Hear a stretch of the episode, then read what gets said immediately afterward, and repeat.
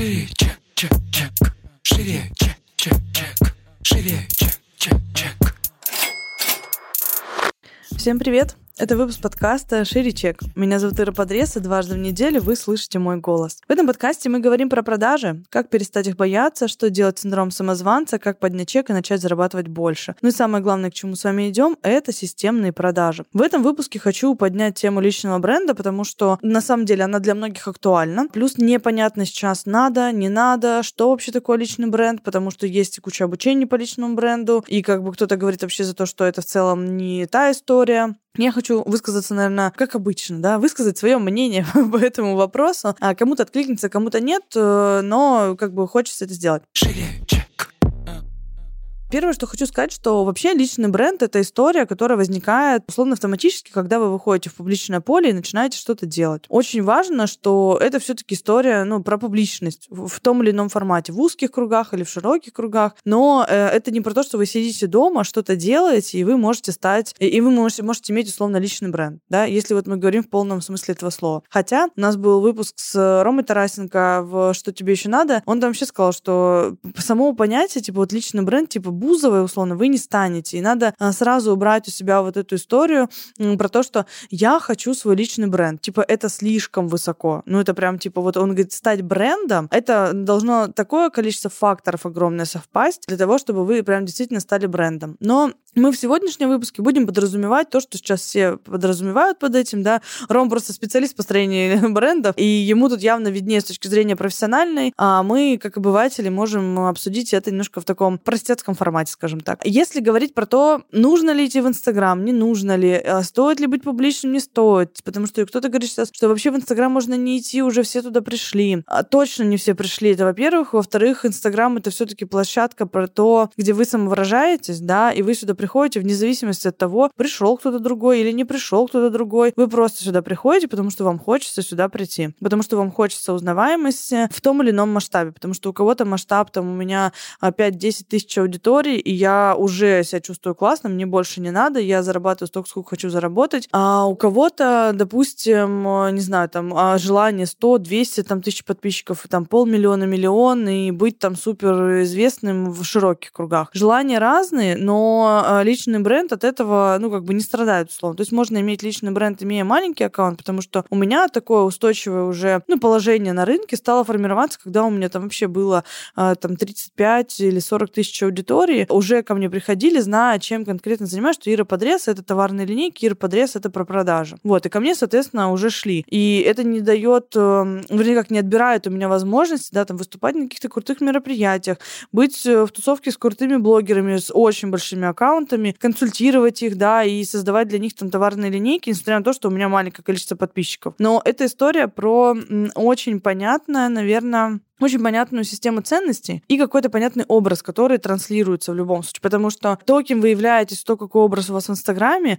это в любом случае разное. То есть вот полностью люди в Инстаграм не смогут увидеть вашу жизнь. И это объективная история, потому что вы там показываете там, не знаю, 3%, 5% вашего времени, ну, 10 максимум. А 90% все-таки остаются за кадром, как бы мы этого не хотели, мы ну, не живем тут 24 на 7 э, с камерой. Поэтому это вы и ваше восприятие, да, и ваш образ, который вы а, транслируете, и то, как люди ну, на него реагируют, скажем так. Чек, чек, чек. Шире. А, если говорить о том, стоит ли, личный бренд всегда дает, конечно, ну, плюсы, да, с точки зрения того, чтобы иметь там выше чек, больше доход и прочее. Я, наверное, сейчас не очень поддерживаю историю про то, что у меня нет устойчивых результатов, а у меня нету кейсов и так далее, но я иду создавать свой личный бренд, я вообще тут развожу руками, типа, ну, зачем, условно, да? Лучше делать классный продукт, классную услугу, и чтобы люди о тебе сами говорили, и твой личный бренд формировался автоматически, потому что я часто в сторис говорю о том, что личный бренд — это реально автоматическая история. Что я подразумеваю? Если вы уже находитесь в медийном поле, если вы ведете блог, если у вас это, есть какие-то там продукты и прочее, а, вот уже создается ваш личный бренд, который, ну, он как бы сам по себе, потому что есть процесс определенный. И даже здесь не обязательно на продукт иметь или еще что-то, здесь просто история про то, что вы выходите в публичное поле, у вас есть определенный образ, и он уже может э, считываться, ну, как сказать, как некий э, личный бренд свой. Есть просто еще параметр управления типа брендом своим, да, личным брендом. Что вы хотите транслировать, как вы хотите, это то, что делают специалисты продавцы по сторис в основном, а, и сейчас модная штука распаковка.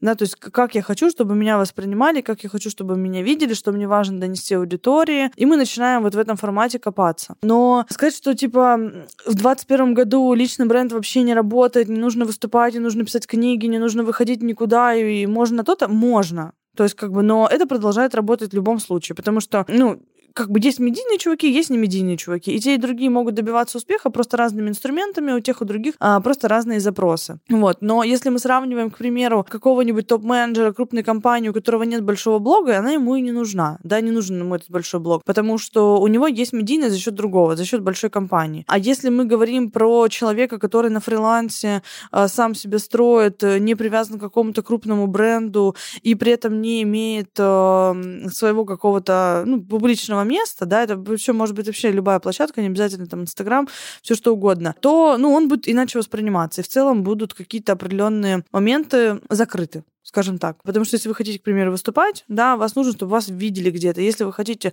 э, чтобы к вам приходили зачем-то, или какие-то крупные игроки приходили рынка, то вы тоже должны светиться. Классно, конечно, если работает сарафанка, и это тоже имеет место быть, как бы, но в целом, да, я все, что я рассказываю, все имеет место быть. Можно так, можно иначе, вы просто можете выбирать свой путь. И что для вас важно?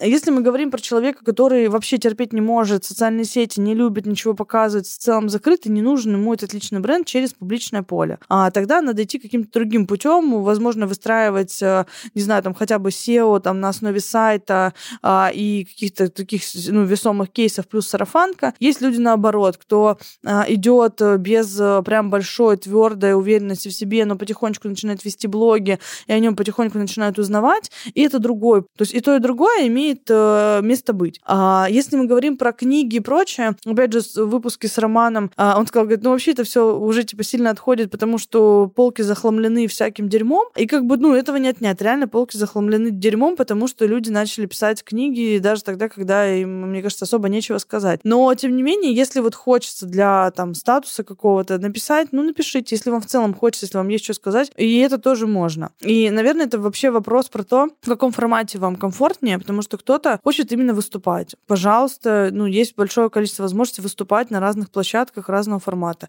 Кто-то хочет э, именно в письменном формате, да, какие-то блоги вести, книги, там, издания, публиковаться где-то в статьях, там, в журналах, вернее. А, и это другой способ.